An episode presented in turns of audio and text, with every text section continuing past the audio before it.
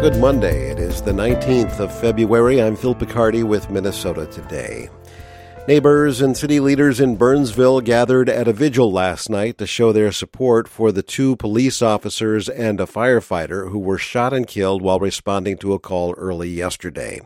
Sarah Thamer has more. Hundreds of people gathered at a vigil outside Burnsville City Hall, lighting candles and placing flowers on the cars of officers Paul Elmstrand, Matthew Ruge, and firefighter Adam Finseth.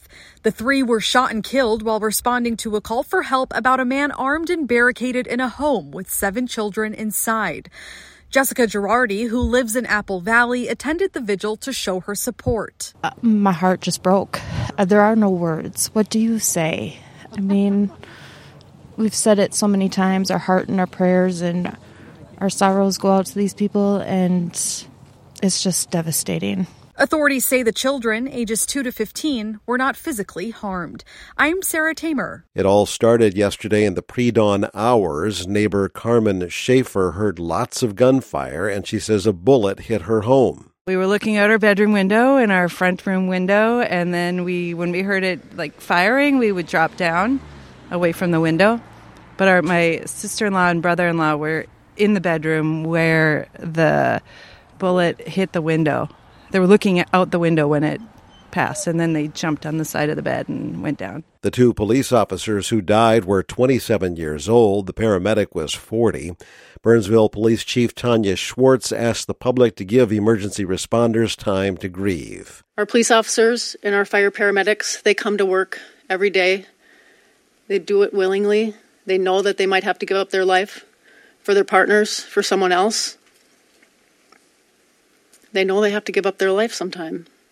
And they do it anyways. Governor Walz has ordered state flags at half staff for the officers Paul Elmstrand and Matthew Ruge and the firefighter paramedic Adam Finseth. A third officer, Adam Medlicott, was injured but is expected to survive. The suspected gunman died of what's believed to be self inflicted gunshot wounds. The number of people who have died in traffic crashes on Minnesota roads is double what it was at this point last year. As of last Wednesday, there had been 44 deaths, up from 22 in 2023. Office of Traffic Safety Director Mike Hanson says the milder winter has brought riskier driving because people are not slowing down for snow and ice. Speaking of snow and ice, Minneapolis hosted cross country World Cup races over the weekend, the first in the U.S. in more than 20 years. Peter Cox has more. Skiers and fans at this weekend's Stifel Loppet Cup races all said the atmosphere was electric. But as Amy Johnson from Minnetonka Beach pointed out, there was one athlete who moved the crowd more than any other. You can tell when Jessie's coming because the whole crowd erupts. so, check right now, probably. yeah, there we go. The weekend, in many ways, was the Jessie Diggins show. The Afton native helped bring the event to Minnesota after years of lobbying.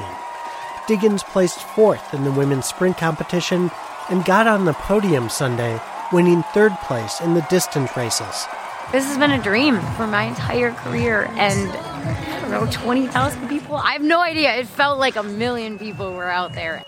The holiday weekend long event closes with a family fun day at Theodore Wirth Park. I'm Peter Cox, Minneapolis. The NBA All Star game was all about scoring, producing a record for points. The East beat the West last night 211 to 186. Timberwolves forward Karl Anthony Towns scored 50 points for the West.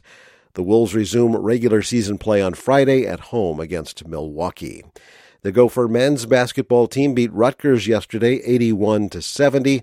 The Minnesota Wild host the Vancouver Canucks this afternoon.